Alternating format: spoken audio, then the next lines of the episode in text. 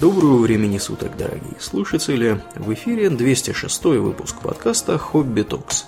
С вами его постоянные ведущие Домнин и Аурлиан. Спасибо, Домнин. Итак, от тем настольных и игровых мы переходим к темам более реальным, более загадочным и более масштабным. О чем мы, Домнин, поговорим сегодня? Мы поговорим о взрыве над Тунгусской, который произошел уже более ста лет тому назад. Да, да. В 1908 году и до сих пор производит нездоровое оживление среди любителей уфологии да. и прочих да. паранаук. Ну, меньше чем через неделю, кстати, будет 109 лет с момента mm-hmm. происшествия. Как мы подгадали, да. 30 Точно. июня 1908 года. В общем-то, это все происходило. Да, ну, собственно, с чего все началось-то, вся эта катавасия? Давай поговорим немножко об этом перед уфологией и прочими загадочными теориями. Твердо установленные факты, которые опираются на показания очевидцев, да. живших там неподалеку. Кто-то в селе Ванавара, кто-то отдельно в Чумах. Угу. Жили эвенки, живут в этой округе. Да. А, Значит, э, во-первых, сперва начали появляться странные атмосферные явления, типа э, необычно светлых сумерек, каких-то серебристых облаков, да. светящихся. Да. Вот, и вообще, не только в Тунгуске это было, в Британии тоже астрономы заметили, что небо было каким-то аномально светлым на севере. Да. Ну, собственно, ничего удивительного в этом нету, в том плане, что э, в, северной, в северных странах в июне, конец июня, э, это белые ночи, э, ночью всегда светло, кто живет на широте Питера, те прекрасно знают, о чем идет речь. Стокгольм находится, как известно, тоже на широте Питера. Вот, и тут у нас ровно та же самая картина. В хорошую погоду Вечером тут, в принципе, и ночью тут достаточно, достаточно светло. Мне вот, например, приходится шторы закрывать, чтобы было потемнее, когда небо ясное, чтобы не так было светло и как-то можно было заснуть. Вот. Ну, действительно, до 30 числа еще начались всякие интересные события, которые были, ну, более, более, так сказать, необычными, чем обычные белые ночи должны выглядеть. То есть 27 числа в Европе на европейской территории России и в Западной Сибири, э, помимо э, обычных вот этих вот белых ночей, ярких сумерек, наблюдались э, также солнечные галы, то есть всякие атмосферные явления, связанные с Солнцем, а также так называемые серебристые облака. Серебристые облака, если кто-то вдруг не в курсе, это довольно редкое атмосферное явление, которое представляет собой э, Выглядит оно следующим образом. Обычно оно возникает э, уже в сумерках, э, после захода солнца, когда солнце уже скрывается за горизонтом, и выглядит оно примерно следующим образом, то есть уже достаточно темно, то есть солнца практически нету, и э, над горизонтом, примерно вот в той части, где солнце село, вы наблюдаете светлые, такие вот очень воздушные, эфемерные, серебристые облака, они вот так и выглядят, они серебристого цвета, такого бело-серебристого. Вот, и наблюдаются они в основном э, в летние месяцы. И вообще говоря, явление это достаточно новое, новое потому что э, появилось оно порядка 150-160 лет назад, стали его, стали его наблюдать с 1885 года, после извержения вулкана Кракатау, вот, стали они наблюдаться. До этого их никто видеть не видел и слыхом не слыхивал про них. Вот. Существовали, существовали в разное время разные теории по поводу того, за счет чего эти облака образуются. Ну и э, сейчас современная точка зрения заключается в том, что облака эти Э, образуются э, при двух условиях. Во-первых, в высоких, во-первых, как бы надо понять, что эти облака находятся очень высоко в атмосфере, то есть они находятся на высоте примерно от 75 до 95 километров, в районе 80 километров в среднем, э, в мезосфере, то есть это не низкие облака, все обычные облака, они находятся в тропосфере обычно на высоте там, от 10, от 5, 10 там, до 15 километров, поэтому когда вы, например, летите на самолете, э, обычно бывает как, даже если вы взлетаете в плохую погоду, самолет обычно летит, летит в облаках, в облаках, потом вылетает над облаками, там наверху прекрасная погода, светит солнышко, э, вы смотрите вниз в иллюминатор, э, там белые такие мягкие пушистые облака, вот, и все прекрасно и хорошо. Серебристые облака, они обычно гораздо выше, и днем они не видны, они видны именно в сумерках. И образуются они, скорее всего, по современным научным представлениям, когда э, в этой самой мезосфере образуется пыль, или попадает туда пыль, и э, она э, является, скажем так, источником для э, притягивания молекул метана. То есть молекулы метана притягиваются к этой пыли, ну, собственно, как образуются обычные облака, то есть у вас есть какие-то частицы, к которым значит, притягиваются частицы воды, и все это в итоге получается облако. Вот то же самое, тот же самый механизм, только, видимо, с метаном.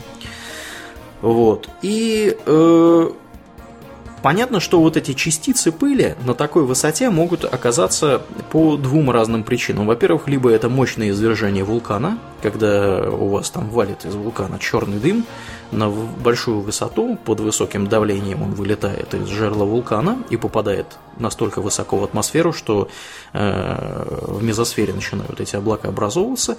Либо второй вариант, когда Земля проходит через пояс астероидов или чего-нибудь такое, попадают какие-нибудь мелкие метеориты, сгорают э, в атмосфере и, или отскакивают от атмосферы как вариант, и э, параллельно с этим какие-то частицы не успевают сгорать, видимо, с меньшей скоростью входят в атмосферу и являются причиной для того, чтобы эти облака образовывались. Так вот, такие облака были за три дня до падения, до происшествия вот это вот, то, что мы называем Тунгусским метеоритом, они были замечены на европейской территории России и так далее.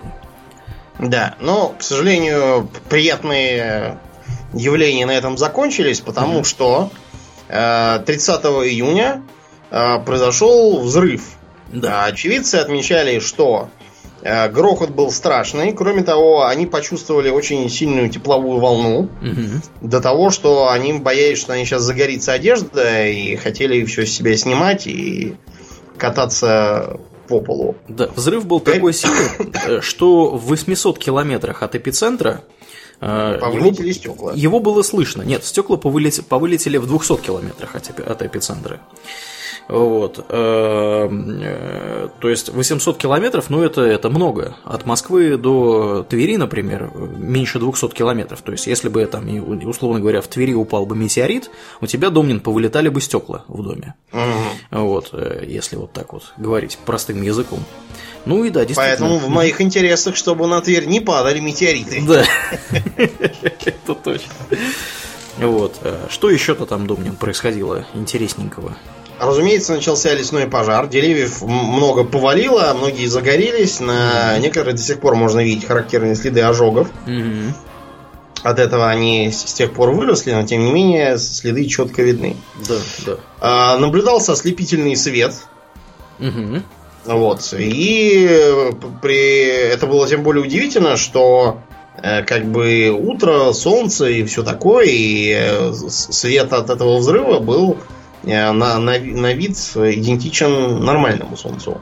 Да, да, да. То есть все это происходило, э, как мы уже сказали, 30 июня по новому стилю 1908 года, по старому стилю это 17 было июня, естественно, 13 дней разницы, в 7 часов и 15 минут утра по местному времени. Ну, соответственно, по Гринвичу это было 0 часов.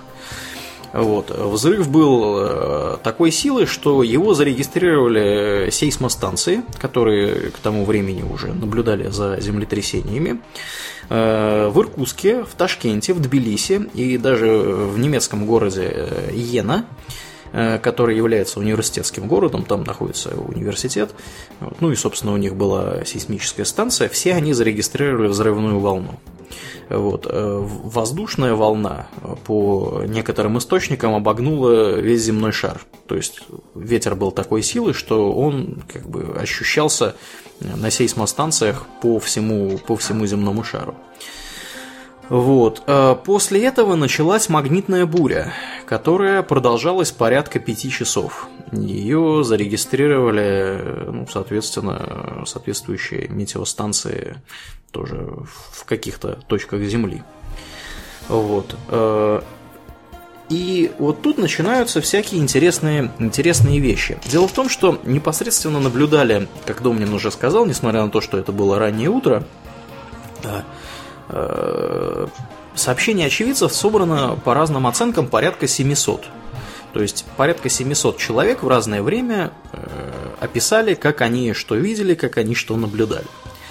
И э, картина из этих вот э, рассказов складывается такая, что, э, собственно, в 7 утра э, что-то яркое, очень громкое, то есть люди сперва в основном услышали грохот, вот, вибрацию воздуха и, э, значит, э, земли, Э, что-то пролетело в направлении с юга-востока на северо-запад. При этом угу. меняя свою траекторию. Да, да, да. Вот это, это интересная часть, потому что в разных местах люди наблюдали, во-первых, как бы не все видели что-то одно, то есть и описывают даже люди это по-разному. Кто-то видел светящийся цилиндр, кто-то видел шар, кто-то видел какую-то точку. Справедливости ради, некоторые из сообщений, просто высосанные из пальца какие-то журналистские байки, угу. например, то, что вот в газете «Сибирская да, жизнь» да, да, написали в, в тот день, что якобы в нескольких саженях от полотна железной дороги близ разъезда Филимонова упал огромный метеорит, и пассажиры остановившегося поезда, значит, э, выскочили оттуда э, и э, пошли к метеориту, и он был врезанный в землю, и торчала только верхушка.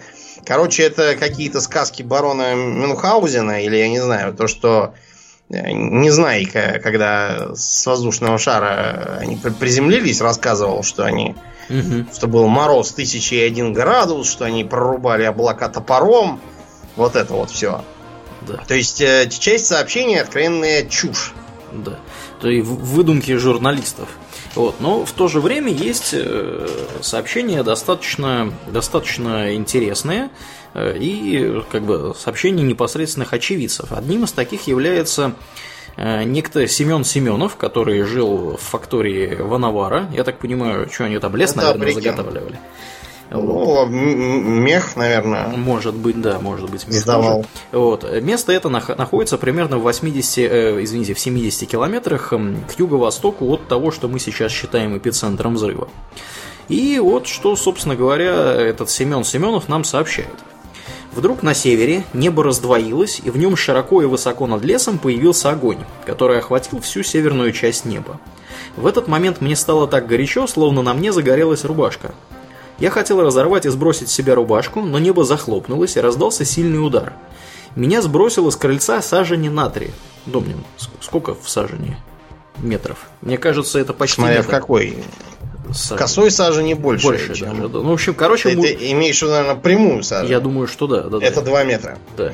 В общем, мужика отбросило э, на несколько метров. Представляете, какой, какой был да. удар в 70 километрах? После удара пошел такой стук, словно с неба падали камни или стреляли из пушек. Земля дрожала, и, и когда я лежал на земле, то прижимал голову, опасаясь, чтобы камни не проломили голову. В тот момент, когда раскрылось небо, с севера пронесся горячий ветер, как из пушки, который оставил на земле следы в виде дорожек. Потом оказалось, что многие стекла в окнах выбиты, а у амбара переломило железную закладку для замка двери. То есть представляете, какой силы была ударная волна. Даже железную закладку. Да. Главное, чтобы мне казалось, что это какие-нибудь предприимчивые не подломили железную закладку, Под видом? А это все метеорит. А где у нас все меха? Метеорит. Сгорели. Сгорели. Горячий воздух. И не только закладку подломил метеорит, но и сжег все, да, весь товар. Вот. Еще э, у нас есть интересное свидетельство э, Ивенков, да, Правильно, у них да. тоже история, Домнин, зачитаешь нам? Да. Наш чум тогда стоял на берегу Аваркиты. Перед восходом солнца мы с Чикареном, братом, пришли с э, речки Делюшма. Там мы гостевали у Ивана и Акулины. Мы крепко уснули. Вдруг проснулись сразу оба. Кто-то нас толкал. Услышали мы свист и почуяли сильный ветер. Чикарен еще крикнул мне, слышишь, как много гоголь летает или крахолей? Мы были ведь еще в чуме, и нам не было видно, что делается в лесу. Вдруг меня кто-то опять толкнул, да так сильно, что я ударился головой о чумовый шест и упал потом на горячие угли в очаге. Я испугался. Чикарен тоже испугался, схватился за шест. Мы стали кричать отца, мать, брата, но никто не отвечал. За чумом был какой-то шум, слышно было, как лисины падали. Вылезли мы с Чикареном из мешков и уже хотели выскочить из чума, но вдруг очень сильно ударил гром. Это был первый удар. Земля стала дергаться и качаться, сильный ветер ударил наш чум и повалил его. Меня крепко придавило шестами, но голова моя не была покрыта, потому что Эллюн задрался. Тут я увидел страшное диво. Лисины падают, хвоя на них горит, сушняк на земле горит, мох оленей горит, а дым кругом, глазам больно, жарко, очень жарко, сгореть можно. Вдруг над горой, где уже упал лес, стало сильно светло. И, как бы тебе сказать, будто второе солнце появилось. Русские сказали бы, вдруг неожиданно блеснуло. Глазам больно стало, я даже закрыл их. Похоже было на то, что русские называют молния.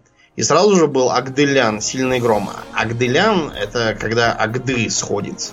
Угу. Это железная птица, изрыгающая гром и огонь. Э, из-за янкийской мифологии. Это был второй удар. Утро было солнечное, туч не было. Наше солнце светило ярко, как всегда. А тут появилось второе солнце. Вот такое свидетельство. Да, э, эти ребята э, находились в 30 километрах от происходящего. То есть я так понимаю, что они не получили ожогов тела исключительно потому, что находились в чуме. А в чуме они лежали в мешках спальных. Да, да, да. То есть они были экранированы непосредственно от тепловой волны. То есть, видимо, я так понимаю, что э, почему они слышали два удара, может быть, э, что-то прошло просто звуковой барьер, вот, э, и Очень может быть. потом уже развалилось на части. Ну и, соответственно, видимо, при этом тоже были какие-то порывы ветра мощные, а потом уже от взрывной волны они получили еще, еще больше, так сказать, порывов. Интересным моментом еще является то, что лес э, в непосредственно вокруг того, что мы сейчас, считаем эпицентром, он там в принципе поломан, а чуть поодаль он э, вывален. Ну, то есть деревья не сломанные, а именно поваленные. Такая картина, в принципе, случается, то есть, если кто живет у нас в европейской части России, опять же, ну или в других частях э, нашего света, где э, встречаются леса, Э, с большими деревьями, там, например, елями или какими-нибудь э, соснами и всяким таким, те знают, что ели, они очень сильно страдают от ветров сильно. Да. Увы. А, да, и у них корневая система обычно не супер э, такая вот упирающаяся в землю, и она выглядит как вот такой блин, по сути, который растягивается вокруг дерева, при сильном ветре ель может повалиться за счет того, что у нее э, пушистые ветви, и она образует такой большой парус. Парус, да. Вот, и за счет этого, этой парусности она прямо выворачивается с корнями, и э, типичная поваленная ель выглядит следующим образом. Лежит здоровенное дерево, вот, и у него такая вот как бы крышечка э, внизу к нему прикреплена, и выворочен прям кусок кусок земли, и видно, что корни, они достаточно такие плоские получаются. Э, вот. Торчат прям вот торчком, вывороченные значит, из земли. И вот, э, видимо, что-то бахнуло настолько сильно, что э, ближе к эпицентру деревья просто не успели вывернуться, а поломались. То есть такое было мощное давление, что кусок дерева просто отломился.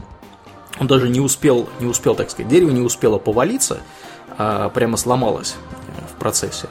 Вот. А чуть дальше, где уже, видимо, взрывная волна была менее мощная, деревья просто-напросто повалились. Вот, да, да.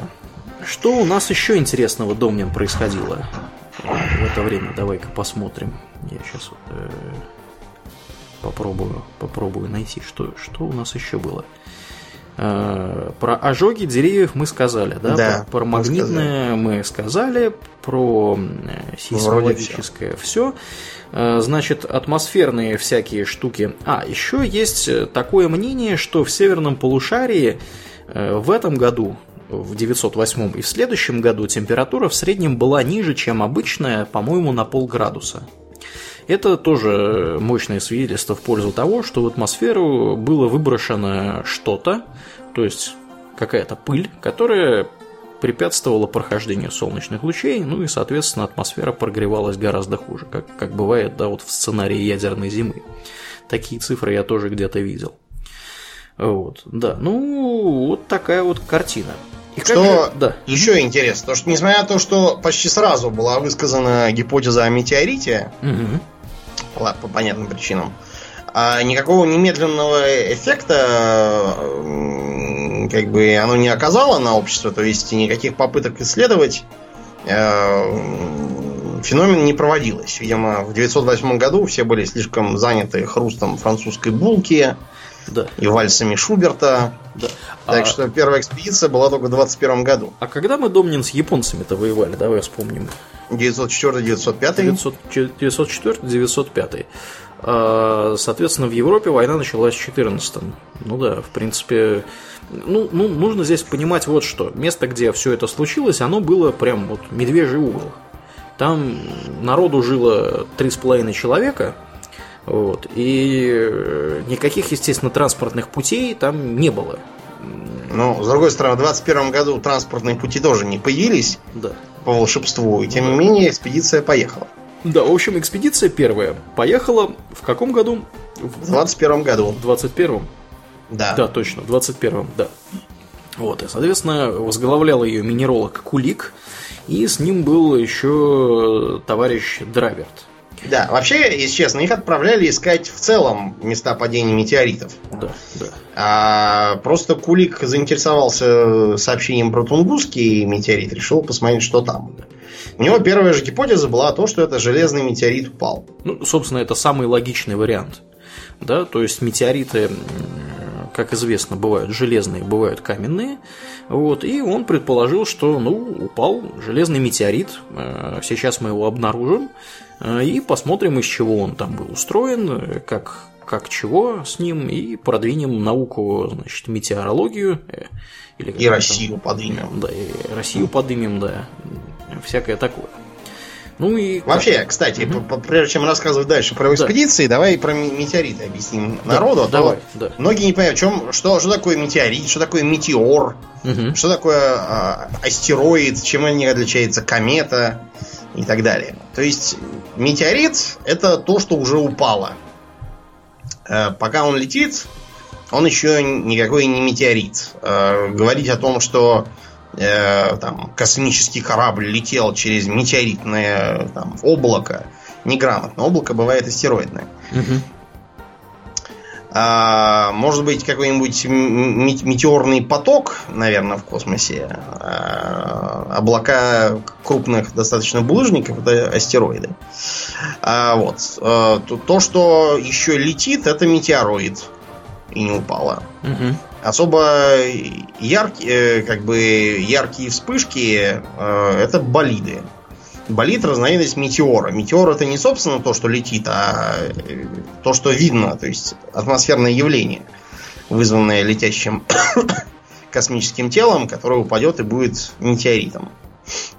раньше был еще такой э, термин, как аэролит. Если вы читали книжку про 20 тысяч лье под водой, угу. там на э, главных героев э, падает камень из прощи туземца. И помощник профессора говорит, что обычно камни с неба не падают, а когда это случается, они называются аэролитами.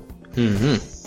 Что интересно, наука сравнительно поздно признала существование э, космических тел, падающих. Например, вот был известный случай, когда Парижская академия наук в конце 18 века э, заявила официально, что никаких камней с неба не падает.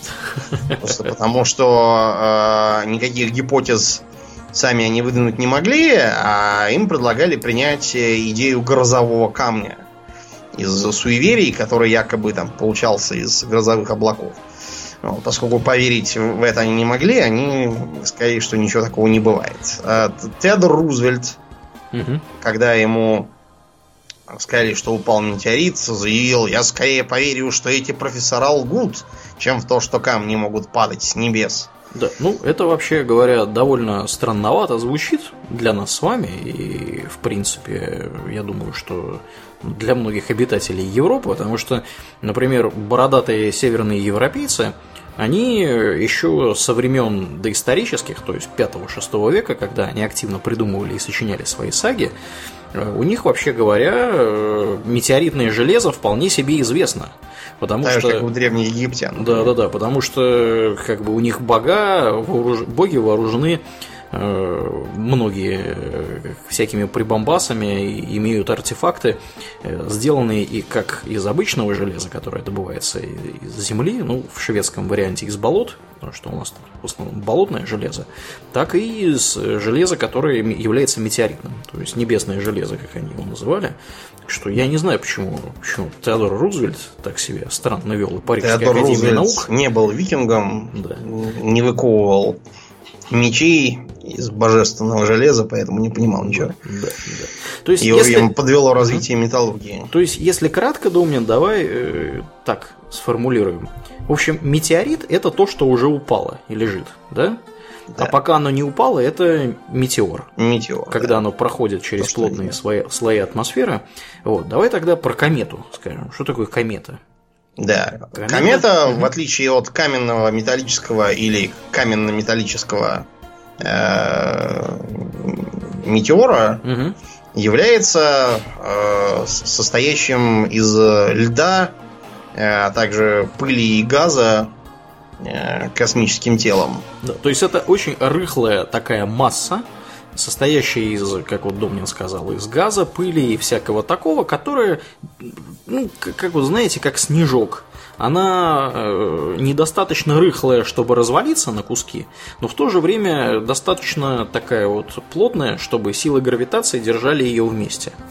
Вот. Комета это перемещается по космосу, и когда она оказывается близко, скажем так, к Солнцу, с нее начинают э, отваливаться вот эти вот куски пыли и всякого такого, образуется кометный хвост, и, собственно, все кометы, которые мы знаем на протяжении истории человечества, наблюдали, да, вот эти вот все дурные предзнаменования и всякое такое, вот, или в Вархаммере в каком-нибудь, тоже да, там кометы да. любят появляться, вот, все это представляет собой просто снежок из пыли и газа, который летит, э, значит, пролетает мимо планеты, и под действием Солнца с него сдувается пыль, которая оставляет хвост, и комета за счет этого заметна. Вот. Э, комета естественным образом может упасть э, на, в атмосферу планеты и на саму, собственно, планету.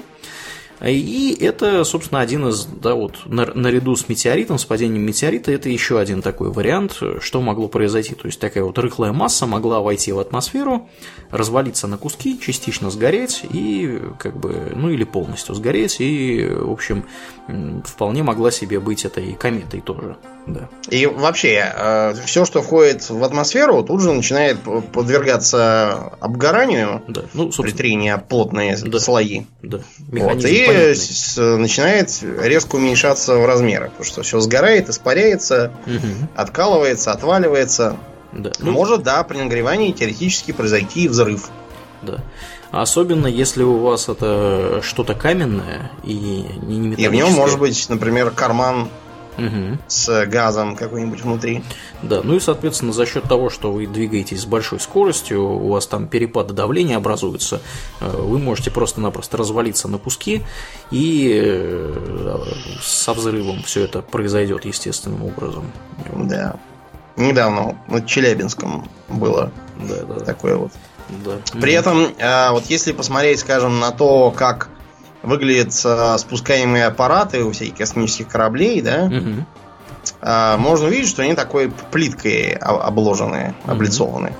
Да, да. Всякие шаттлы и бураны раньше тоже были. Это вот как раз для того, чтобы они не сгорели в э, процессе. Я помню, у меня была книжка как раз про космические полеты. Там предлагалось провести опыт. Угу. Взять кафельную плитку, Так. Э, чтобы, получить, чтобы из нее сделать кубик э, клей и несколько кубиков льда. Угу. Положить, значит, в сделанную коробку этот лед, потом закрыть крышкой, заклеить все и увидеть, что кубики растают гораздо быстрее просто лежащие на столе, чем лежащие рядом с ними в такой вот изолирующей плитке.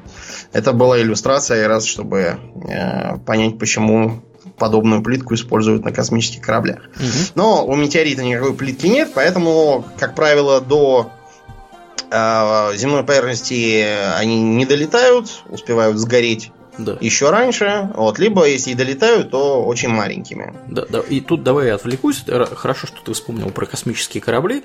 Если кто вдруг э, интересуется такими вопросами, те наверняка знают, что современные спускаемые аппараты, да, что всякие союзы или кто там у нас еще, вот, э, Dragon этот э, масковский, они выглядят как такая груша. Вот, и нижняя часть этой груши, она, собственно, из вот этого огнеупорного материала, да, и выглядит, и когда спускаемый аппарат спускается, он, собственно, вот этой вот штукой как раз и трется об атмосферу, Тормозить, соответственно. тормозит, соответственно, да. Вот. Прикол в том, что такая конструкция необходима только для входа в атмосферу Земли. На Марсе, например, такое в принципе не нужно. То есть на Потому Марсе... что очень, очень жидкая атмосфера. И- Именно так, да, там очень э, жидкая атмосфера, э, то есть она очень разреженная, и вы можете, например, запустить ракету с Земли с каким-нибудь там, я не знаю, бураном или шаттлом и так далее, и этот буран или шаттл могут спокойно сесть на Марсе. Ну, не то, что они могут спокойно сесть, они как раз не смогут сесть, потому что э, как бы на Марсе, опять же, нет атмосферы, они не смогут приземляться за счет трения. Но, э, как бы, Поэтому что вообще планируют делать? Для этого э, делают, э, для того, чтобы спускаемый аппарат мог спускаться на атмосфере с разреженной, э, ну, собственно, на планете с разреженной атмосферой, э, используют двигатели. То есть, вот это вот ваш аппарат космический подлетает к планете, начинает тормозить, вот, а дальше просто включает двигатель и э, спускается при работающем двигателе, так вот, как вот, собственно, масковские ракеты сейчас садятся на, значит, стартовую площадку, они научились их использовать повторно. Кстати, в эти выходные, Домнин, они должны были аж две запустить. Две И что, опять ничего не запустили? не, не, запустили. Какой-то, вот уже одну запустили, точно там все нормально. Спускаемый, значит, первая ступень села. Вот, а второй я еще ничего не слышал. Вот, надо посмотреть будет после подкаста. Вот, так что это очень интересная тема. И на самом деле э, только две, по-моему, планеты Солнечной системы, собственно, Земля и Венера, у которой невероятно плотная атмосфера, там всякая сера у них там, и чуть ли не серная кислота газообразная. Вот, они требуют какого-то рода э, механизмов для того, чтобы то, что спускается, не сгорело, собственно, при спуске в атмосфере. Например, на том же Марсе вы можете или на Луне э, сесть и без всяких приключений. Главное, чтобы у вас топливо было в двигателях. Вот. Так что да, вот так вот. Мгм. Ну вот, в среднем на Землю падает где-то 5 тонн метеоритов в сутки. То есть, Естественно, большая часть сгорает в атмосфере. да. Хотя некоторые большие, на них можно посмотреть в музеях Да. Соответствующие, а некоторые даже оставляют большие кратеры, на которые можно сходить и посмотреть. Вот в э, Аризоне есть очень большой кратер, который называется кратером Беринджера. Да, в среднем э, в несколько сотен тысяч лет падает достаточно крупный метеорит, который может э, нанести значительный урон вот, э, тому, что находится на поверхности. Мы знаем, что как минимум одно из великих, одно из пяти великих вымираний э, животных на нашей планете происходило как раз из-за того, что здоровенный метеорит бахнул и поубивал всех динозавров в дребезги Да. напополам к чертовой матери. Так что это один из, так сказать, сценариев апокалипсиса. Мы в этом подкасте уже рассказывали э, про то, как может закончиться история человечества бесславно. Вот. Это вот один из э, сценариев, когда крупные, крупное, значит, тело космическое падает на поверхность планеты, и да, дальше происходит то, что происходит. Да, ну так вот, э, решив поискать метеориты, экспедиция Кулика отправилась в путь. Мгм. А, Они произвели сразу как бы несколько последовательных экспедиций, первая из которых была такой общеразведывательной, вот, обнаружила много разных э, впадин, похожих на воронки. Вот, было решено их исследовать. Естественным а, образом они обнаружили, что повален лес. Да, да. И кроме того, э, эти, эти, этот поваленный лес они зафиксировали на пленку, угу. из-за чего мы, собственно, можем видеть все эти фотографии. Вот. Кроме того, они попробовали изучить воронки, откачивая воду э, самодельным каким-то насосом, но это им не удалось. Поэтому в следующие разы они приезжали уже с серьезным буровым и насосным оборудованием, построили там э, достаточно капитальные бревенчатые срубы, угу. вот, с помощью которых бурили, качали, там, жили зимой. Вот. Но оказалось, что воронки имеют, не, не имея ни малейшего отношения к этому метеориту, а образовались гораздо раньше каким-то своим путем. Потому что на ни одной из воронок они нашли старый пень. Mm-hmm. Mm-hmm. Причем более старый, чем э, это самое чем метеорит, он, пень не мог получиться от поваленного от него де, э, дерева. Да, ну, вообще, как бы место, где все это происходило, оно э, знач, значительная территория там занимала, по сути, болото, так называемое южное болото. Оно южное, потому что оно, собственно, от их базового лагеря находилось к юге.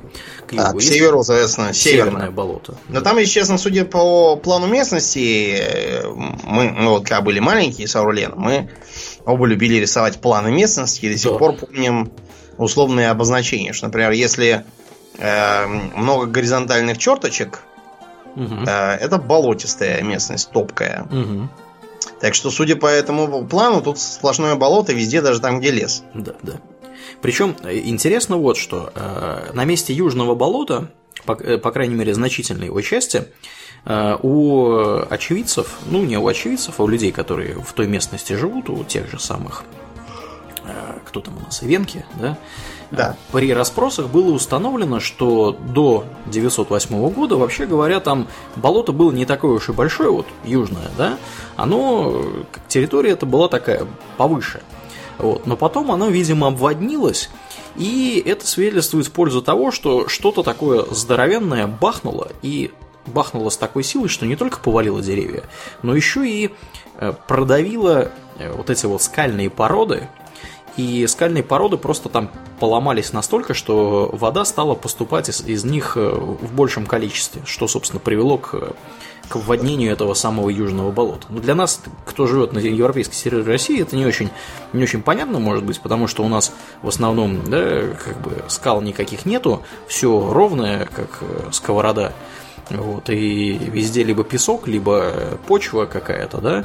Вот. А вот кто живет в Карелии, например, или там, в Финляндии, в скандинавских странах, тут э, огромное количество скал, вот, ровных площадок мало, вот. И вы, если пойдете гулять в лес, вы увидите, что у вас там, значит, вы идете по лесу, вот, вдруг внезапно из-за деревьев справа скала, потом внезапно из-за деревьев слева скала, и высоченная там несколько десятков метров возвышается над уровнем того, где вы идете.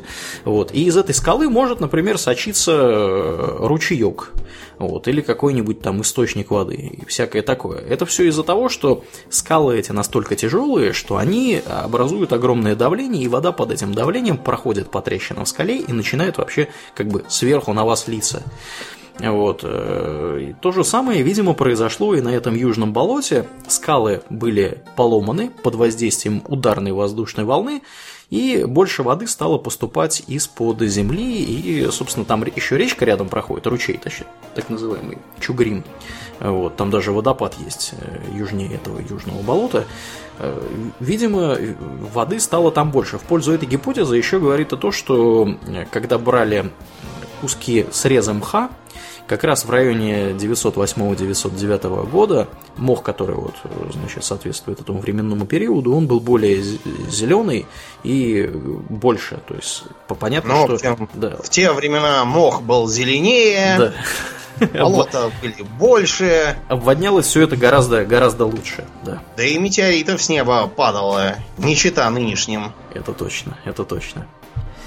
Да. Кроме того, фигурировал какой-то загадочный камень Янковского. А, да, да, да, да, был такой. Да, был там такой Константин Янковский с ними, который нашел большой и похожий на метеорит из-за своей наздреватости, Мгм. характерных метеоритов, а, камень в лесу. И даже его сфотографировал. Но э, поскольку руководитель экспедиции Кулик э, считал, что метеорит должен быть железным, то он этот каменистый предполагаемый метеорит даже не стал смотреть сам. Да. И когда пришли другие экспедиции, чтобы его проверить, они ничего найти не смогли. Да, ну, то ли да. камень, не знаю, там утонул уже в болоте, то ли не там искали. Это, в принципе, неудивительно, потому что когда у вас сильно пересеченная местность, в которой э, практически никто э, поблизости Не не, живет, да, и слабо да. ориентируется, э, найти что-либо невероятно сложно, особенно если это камень и если вокруг вас скалистая местность. То есть, какой там камень, что за камень. Он мог зарасти мхом, так что Да, его даже да, почти да. не видно. Да, с этим камнем э, ходят слухи, что его в 93-м году кто-то повторно обнаружил. Вот, И но... пропил. Потому что время было такое. Да, в общем, тема с этим камнем, она как-то не получила особого развития. Ну и понятно, что если бы это был действительно осколок метеорита, вокруг до него должен был быть ударный кратер. Я так понимаю, что камень этот лежал не на дне какого-нибудь Да, кратера, камень лежал себе и лежал. просто камень. Да, черт знает, что это за камень. Да, камней надо понимать, что вот в, таки, в такого рода местах э, чертова туча, опять же, в той же самой Скандинавии, как известно, э, порядка 20 там, или 30 тысяч лет назад, большая часть скандинавского полуострова была покрыта просто-напросто здоровенным ледником. Да, а когда ледники движутся туда-сюда, они, во-первых, проделывают характерные озера. Да. Можно вон посмотреть, какие в Карелии, на всякие Ладоги Мгм. с онегами. А во-вторых, они очень много камней выворачивают, Да, вытаскивают. Потому что когда лед идет мимо гор и скал, естественным образом он отламывает куски, и потом эти куски И тащат с уволакивает собой. за собой. Да, да, да. И вот то же самое, то же самое было и в Сибири, потому что как бы там территория тоже была покрыта, я сильно подозреваю, ледником. Вот. Так что камней там может быть великое множество, и э, Если каждый них считать метеоритом, да, то... да. В общем, экспедиции пришлось э, закончить в 1939 году, э, потому что следующей была назначена дата 41 год, но в 41-м пришлось ходить в несколько другие экспедиции. да. Вот, и про метеорит все забыли вплоть до конца войны. Да даже больше, даже дольше, чем до конца войны, после войны, потому что нужно было все восстанавливать, было не до метеоритов всяких. И дальше уже, по-моему, чуть ли не в 50-х или в 60-х. В 58 году была. Я имел в виду... Нет, экспедиция действительно только в 58 году, потому что если бы кто-то в 45-м сказал, ну, победили Гитлера, теперь давайте собирайтесь, едем в Сибирь искать камни, и им сказать, «Да, товарищ, вы как Да. бы представляете себе, в каком состоянии находится Родина. мать. народное хозяйство, да. Ну и кроме того, Я на имел в виду другое, то, что в 45 году э, было другое событие. Дело в том, что писатель Казанцев, Ага. а, который э, впечатлился атомным, атомными Да. ударами по Хиросиме и Нагасаки. Мгм. И он, а, прикинув, так сказать, э, схожесть э, мощности в тротиловом эквиваленте, решил, опа, да это же, это же была, был взрыв искусственного происхождения. И выдал э, нам гипотезу о том, что это был э, космический корабль внеземной цивилизации, который Да. взорвался там. И вот теперь благодаря несдержанному на язык пи- писателю Казанцеву мы должны разгребать и бредни из-за этого. Да, да, да. Э, Достаточно действительно такой интересной оказалась эта гипотеза. В журнале «Науки и жизни» даже Да, публиковали... пере- переполошились э, ученые, сказали, Да. что это бред. Да-да-да, статью, ш- которая разбирала слабые, так сказать, э, черты этой гипотезы. Ну, да. Так что Казанцеву еще повезло, что там не написали про гримасы буржуазных звездочетов, там какие-нибудь в соответствии с тогдашней политикой. Ну, в общем, э, эту гипотезу сочли несерьезной, и следующая экспедиция действительно пошла в 58 году искать кратер. Да, да, да. причем возглавляли ее уже другие люди, потому что Кулик э, погиб в 41 году. Он входил в состав э, народного ополчения, которое обороняло Москву, и он погиб просто-напросто где-то под Москвой. Вот. Ну, он уже такой был не молодой, э, товарищ. Что вряд ли, по-моему, в 58 году да. был, был еще жив или достаточно здоров, чтобы ходить Ну и, собственно, собственно, как бы понятно, что человек, который руководил экспедицией и знает территорию, когда он погибает, то туда поезж... едут совершенно как бы другие люди, вот, э, ну, может быть, не совершенно другие люди, но тем не менее. Ну, скажем так, да. э, тот, кто поехал, был по специальности геохимик. Да. И отправляли его туда специально, чтобы он нашел э, мелкодисперсное э, метеоритное вещество, поскольку была принята гипотеза о том, что кратера никакого нет и не будет, а произошел взрыв, который разметал этот метеорит на мелкие кусочки. Угу. И эти кусочки надо было обнаружить, раз кратера не получается. Да. А 58 год это на минуточку ровно через 50 лет после того, как все это произошло. То есть, как бы Э, представьте себе, да, масштабы. Это вот сейчас мы можем, там, что-то где-то упало, мы туда на вертолете прилетаем в тот же день, вот, и можем по горячим следам поглядеть, где чего сгорело, где чего не сгорело, какое там мелкодисперсное вещество раскидано, вот. А тут как бы через 50 лет. 50 лет это, друзья, у вас уже там лес мог вырасти новый, вот, все могло зарасти, чем попало. Э, я не знаю, измениться могли всякие ручьи, русла каких-нибудь там рек и так далее. Болото могло образоваться, могло высохнуть. В общем, там могли произойти изменения невероятных, так сказать, масштабов. Вот. И, как бы это значительно осложняет любые поисковые мероприятия, которые направлены на поиски мелкодисперсного вещества. Да. Да, в общем, задача стояла сложная, поэтому помимо э, Академии наук была создана еще и самодеятельная экспедиция угу. по изучению метеорита во главе с Плехановым и Васильевым. Вот а, они тоже отправились туда и э, пришли к выводу, что в районе предположительного падения наблюдается повышенное содержание радиоактивных веществ и повышенный радиационный фон. Из-за чего якобы там аномально быстро растет лес mm-hmm. на месте поваленного. Насколько там повышен фон, до сих пор дискуссионный вопрос. Да. Вот. И это было одним из доводов, так сказать, э, в копилку гипотезы об искусственном происхождении взрыва. То есть эм, Эм, предлагалось, например, эм, э, гипотеза о том, что это был какой-то э, подрыв, может быть, не э, космического происхождения, угу. а наземного. И из этого, видимо, растут вот эти вот бредовые корни и представления о том, что это якобы Тесла, чего-то там какие-то опыты ставил, и выбрал малонаселенную точку где-то в Сибири. Mm-hmm. Вот, и это все он сделал. Значит, э, э, это абсолютный маразм уже потому, что точка-то не такая малонаселенная, раз у нее столько э, очевидцев нашлось. 700 и, человек. Да, и как бы чудо, что никого насмерть не убило mm-hmm. тогда. Это да, это да. Да, помимо Теслы, разные были варианты. Один из вариантов заключался в том, что началась война с Японией. Но ну, это вариант был как бы еще в 908 году. Такие вот на уровне значит, местных... Жел, желтой прессы. Да, желтой прессы и местных городских легенд. Я не знаю, можно ли называть городскими легендами то, что в той части Сибири находилось, потому что там городов Были было... там тогда города, да? Да, да, да. Что, мол, началась война с Японией, это какое-то, значит, мощное японское какое-то орудие бахнуло так, что что прилетело что-то со стороны Японии. Вот. Такой вариант тоже был.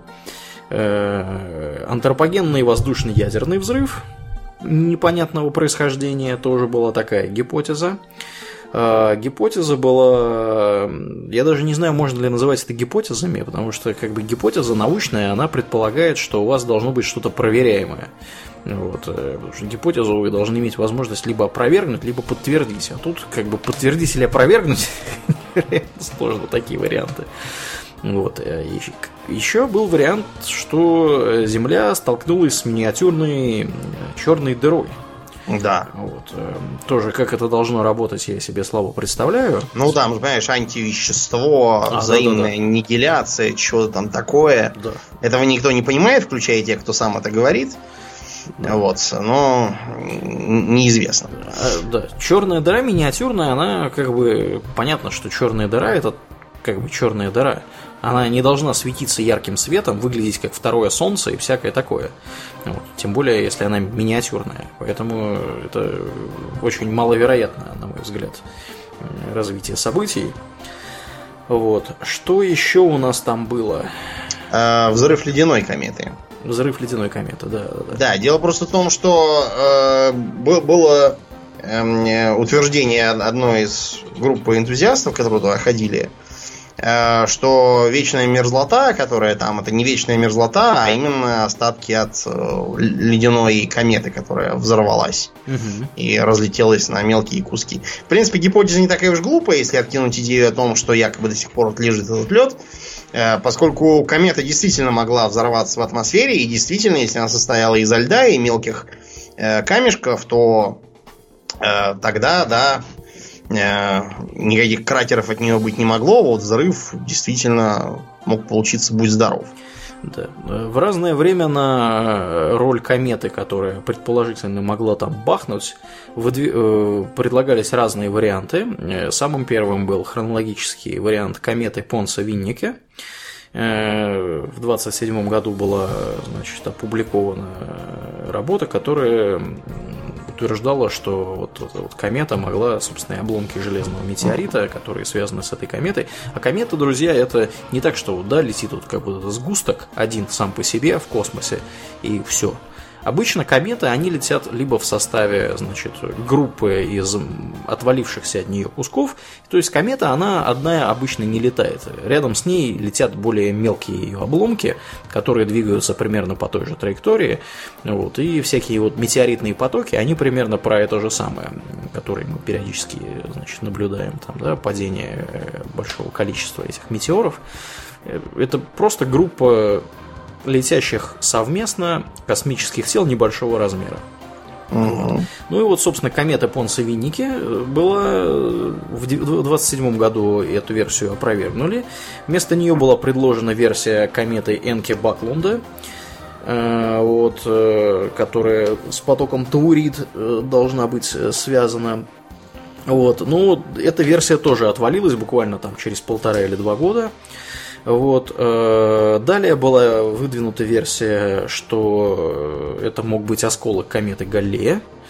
Вот. И я так понимаю, что эта версия тоже особенно не пользуется популярностью по причинам, видимо, астрономического характера. Угу. Вот. Тем не менее, кое-что удалось э, найти путем химического анализа торфяников там. Так. Э, дело в том, что там было аномально высокое содержание химических элементов, таких как цинк, бром, натрий, кальций, железо и калий. Угу. А вот это вот как раз характерно для кометного спектра. Угу, угу. Э, вот скопление частиц этих элементов, которые вмерзли в лед э, ядра кометы. Вот, это теоретически подтверждает как раз кометное происхождение взрыва, отсутствие кратера и всякого такого прочего. Потом э, была еще гипотеза в 80-е годы, когда э, утверждалось, что это вообще не космического происхождения взрыв, а это извержение газа грязевого вулкана. То есть э, собрался э, природный газ да, под землей mm-hmm. в болотистой зоне, и вот они в некоторых, в некоторых местах выходят на поверхность. На болотах бывают такие болотные огоньки, да, вот это оно и есть. Только маленькое, а это было большое, оно да вот шарахнуло, и поэтому э, после этого сразу заполнилось водой, поэтому ни кратера, ничего не осталось. Есть комбинированная гипотеза, что был действительно выход большого облака природного газа, в которое попал раскаленный болид, из-за этого получился взрыв, пожар, повал деревьев, а, а болид и испарился. Да, да. Но да. это все, понимаете, как-то скучно, научно.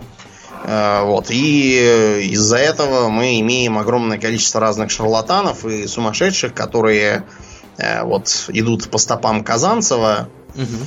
и э, сочиняют э, всякое про инопланетян, космические корабли, что-то там еще такое вот. То есть, э, был, была такая экспедиция Лавбина. Так. Это какой-то не русский, да, судя по всему? Нет, Юрий, Юрий Лавбин. А, Лавбин, окей, ру- русский, значит, да. Да, значит, э, он является членом-корреспондентом так называемой э, Петровской академии наук и искусств. Так, интересно.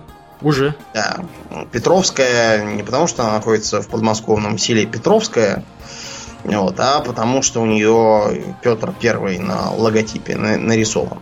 Значит, она не является никакой академией наук, она является просто общественной организацией, такой же, как все эти вот академии э, жуликов всяких и, петриков, которые собирают деньги на всякие нанофильтры и прочие дела. Мгм. Вот эти тоже собирают членские взносы э, и всяким дуракам впаривают членство в своей этой э, шараге в обмен на деньги. Да, что же, Ну что вот. же, какая же гипотеза его? Гипотеза была следующая. Значит, они якобы обнаружили неподалеку от селения Вановара Мгм. металлические стержни. Вот. И какие-то якобы непонятные камни, на которых была гравировка. Якобы это письмена, которые нанесены с помощью плазменного резака. О, Что меня всегда веселило, это то, что э, космические цивилизации в бреднях этих сумасшедших, они имеют космические корабли и плазменные резаки, но почему-то не допетрили ни там до цифровых носителей, ни до бумаги хотя бы, а продолжают э, вырубать э, в камне всякие руны и прочие дела. Почему и зачем это делается, непонятно. да, да. Короче говоря, якобы они все это исследовали, нашли там какие-то космические элементы и выдвинули следующую теорию, что а, инопланетяне прознали, что на Землю летит э, комета, которая погубит нашу молодую цивилизацию, и инопланетяне решили спасти нас и отправили дозорный космический корабль который должен был расколоть комету. Но, в общем, несмотря на то, что комета была расколота и Земля спасена, э, но космический корабль был вынужден приземлиться, э, видимо, повалив все эти деревья и устроив пожар Мгм. попутно. Вот. После этого они э, починили двигатели и, потеряв кучу вот этих вот камней с письмена, видимо, это была такая каменная инструкция по, по починке кораблей, которую они в попыхах э, оставили нам на земле. Вот, и они улетели. Ну, это, по крайней мере, еще как-то звучит логично по сравнению с вариантом... Это звучит логично. Да, по сравнению с вариантом, предложенным неким уфологом, Черноб... э, уфологом Чернобровым. Вот, который в 93 году в журнале «Техника молодежи», вот, а мы, как, как мы знаем, начало 90-х это время, когда уфологи были Лопашки. особенно, особенно активны. НЛО. Вот, он, э, соответственно, э, видимо, прочитал э, художественное произведение «Понедельник начинается в субботу», вот, где была шуточная версия. И он предположил, что э, как бы это, в общем-то, makes perfect sense, то, что там описано братьями Стругацкими. И Я, знаешь, когда это название по ней начинается в субботу, это э, то есть, когда в субботу забухал, то в понедельник у тебя будет похмелье. Да. Как какие-то такие ассоциации всегда были с, с этой книгой. А ты не читал? Ты читал ведь ее, правда? У меня очень-очень большие проблемы со Стругацким, я не усваиваю их стиль. Он мне кажется чудовищно каким-то непонятным и инопланетным. У, Я- них, у них несколько есть хороших произведений, которые вот прямо стоит прочитать. Мне особенно у них нравятся два. Понедельник начинается в субботу, и трудно быть богом. Остальные, да, я с тобой согласен. Они я, трудные я пытался. Я для правда. переваривания. Вот, понедельник начинается в субботу, если кто не в курсе, э, это такое произведение, где как бы прекрасное советское будущее, вот, и они там занимаются, значит, э, повествование ведется от лица институ- э, научного сотрудника значит, института, которым технологии продвинуты настолько, что они кажутся магией. Вот. И у них там, значит, есть такой вот мужик, который, там Янус Полуэктович. И мужик этот примечателен тем, что э, это, это, этого мужика целых два, две штуки. Вот. И один из них прекрасный управленец, вот, а второй из них хороший ученый. И вот тот, который хороший ученый, он ни черта не помнит. То есть он обычно помнит все, что в пределах одного дня, вот, а э, на следующий день он детали забывает разные. А вот тот, который хороший управленец, или это хороший управленец, черт подери, я уже путаю, кто из них путает. Ну, в общем, короче, суть там сводится к тому, что, э, значит, э, в, собственно, в 908 году вместо падения метеорита там произошел, как бы, там находились пришельцы, у которых время текло в обратном направлении, причем оно текло интересным образом. Каждый день у них эм, время, как бы, вот сегодня у нас, да, что, суббота, вот, завтра у нас будет воскресенье, а у этих пришельцев завтра будет наша пятница. И у них вот, у них вот как-то оно вот дискретно меняется, не так, что у них абсолютно все в обратном, так сказать, направлении, да, и причинно-следственные связи у них абсолютно перевернуты, а вот как-то по дням у них так вот. Собственно, поэтому понедельник начинается в субботу, вот у них. Вот, потому что когда заканчивается воскресенье и начинается понедельник у всех нормальных людей, у этих товарищей, которые контрамота, начинается суббота вместо понедельника. Вот, э, собственно, смысл названия в этом. И вот э, таким образом 30 э, июня 1908 года там была не посадка космического корабля, а его старт у этих самых пришельцев, которые двигаются обратно во времени. Янус Пулектович, он как раз их два, потому что он в некотором будущем, собственно говоря, принял участие в каком-то эксперименте в научном, вот. Э, а, собственно, контрамотом там является хороший управленец. Вот. А ученый это тот, который двигается во времени прямо. И что-то там с ним такое произойдет, с этим Полуэктовичем такое, что он тоже станет этим самым контрамотом и начнет двигаться во времени назад. Ну а для нас с вами это будет выглядеть таким образом, что Полуэктовича больше с нами нет. Потому что тот Полуэктович, который должен был, так сказать, с нами находиться, он теперь назад во времени двигается. Да. Такая достаточно необычная концепция.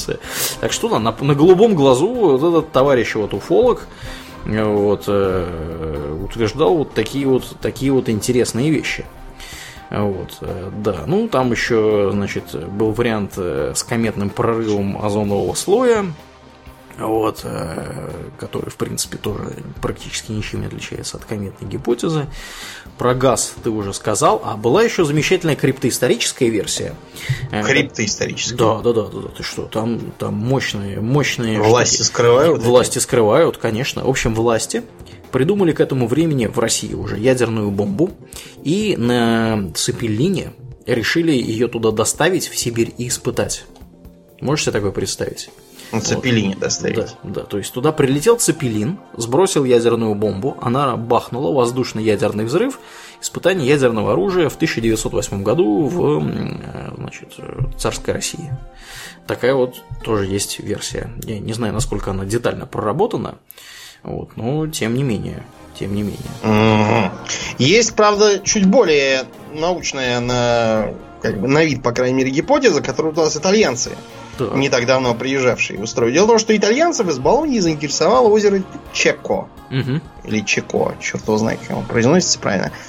Дело в том, что э, они утверждают, что озеро очень новое. То есть его сто лет назад еще не было. Кроме того, оно имеет какую-то подозрительно правильную, почти круглую форму. Угу. И лежит на предполагаемой траектории полета э, болида. В общем, они поехали туда, исследовали дно озера, составили карту дна, взяли образцы, проводили бурение. Вот, и утверждают, что нашли микрочастицы явно неземного происхождения. Угу. То есть э, они считают, что вот это вот как раз есть искомый кратер, э, который просто залило водой, которая частью образовалась из э, растопленной э, при э, ударе вечной мерзлоты болота, а частью вот натекло как раз э, из стопких мест окрестных и залило кратер. Интересно. Да, ну, по крайней мере, эта гипотеза звучит несколько лучше и более подтверждена, чем какие-то загадочные стержни, какие-то каменные письмена, чего-то там еще. Вот это вот все. Да, а как тебе вариант, которого придерживается некто Черняев, э, значит, из Москвы, который э, заключается в том, что не что-то упало, а что-то вылетело, но не вулкан и ничего-нибудь там, не газовоздушная смесь, а некий эфирогравиоболит, Домнин, ты знаешь Эфира такое? что болит? Эфиро, эфирогравитационный болид. Я думал, э, он, он из гравия, а оказывается, он гравитационный. Я так думаю, что Черняев этот сам придумал этот термин, потому что дальше идет тоже объяснение. кажется. Э, Под эфирогравитационным болидом понимается сверхплотная каменная глыба, как бы подземный метеорит, перенасыщенный, перенасыщенный э, сжатым эфиром. Я не очень понимаю, что здесь имеется в виду под эфиром. Может быть, эм, то, что до изобретения кислорода, э, до открытия кислорода считалось эфиром, да, и там, я не знаю, что Земля движется в эфире, вот, и гравитация тоже, по-моему, одно время объяснялась всякими Может, эфирами. может, имеется как бы м, диэтиловый эфир, там, эфирные масла. Внутрь который применя... при- принимать надо, что ли, Вот, чтобы, так сказать, такое придумать. Я имею в виду, как, да, которые раньше для наркоза использовали. Да, да. Ну, вот, э, не Может очень, быть, эти эфиры у него там. не очень, да, понятно, что конкретно тут имеется в виду. Вот, да, ну про атомный взрыв мы сказали, который... Нет, нет, действительно, эфир, который для наркоза используется, он действительно может бабахнуть. И и если, так сказать, смешать с кислородом и чиркнуть спичкой, будет такое, что, так сказать, костей не соберешь. Но, как бы, метеорит, который из, из-под земли, из-за эфира, почему из-за эфира, не знаю, по-моему, какая-то глупость. Да уж, это как-то странновато. Да, э, что у нас еще на эту тему мы можем сообщить? Ну, как бы понятно, что непонятно до конца, Ничего, что там да, произошло. непонятно, да, но вроде как ничего, ничего страшного, никого не убило, Да, да. к счастью. Потому что есть, кстати, я читал высказанную идею о том, что если бы э, прилетевшее что-то на 4 часа опоздало, то называлось бы оно не Тунгусский метеорит, а Петербургский, метеорит. Петербургский метеорит. Ну да, там э, А я Петербург бы назывался Петербургский кратер. Да, да, да, да, да, точно. Э, Вот. э, Действительно, есть эм, определенные вопросы. Э, Во-первых, почему мы ничего не нашли дельного, то есть никаких э, достоверно э, известных э, камней, кусков там, я не знаю, железа и всякого такого обнаружено не было, о чем мы можем судить с полной уверенностью, потому что иначе уже оно стояло бы где-нибудь в музее, вот, э, под стеклом. Э, Почему была магнитная буря? Непонятно, да? Более или менее мы можем делать гипотезы на тему, что происходило с этими серебристыми облаками, откуда они взялись, почему, собственно, температура в северном полушарии два года держалась чуть ниже средней. Вот, э, это как бы более или менее укладывается в вариант с попаданием инородных тел в атмосферу, которые отражают Солнце. Вот. Но как бы вопросы остаются, э, что случилось э, не очень ясно, но Да, мы, понятно, что поскольку мы не шарлатаны, мы вам не можем сказать, что это все было из-за, не знаю, там, испытаний орудия противокосмической обороны древних гиперборейцев. Да, да, да. Или там, я не знаю, какой-нибудь, я не знаю, корабль-зонд э, приземлился или там взорвался, или еще что-нибудь такое произошло. Вот. Э, В принципе, я думаю, что мы не сильно ошибемся, если предположим, что э, 30 июня 1908 года э, в районе 7 часов утра 15 минут э, по местному времени, скорее всего, происходило следующее.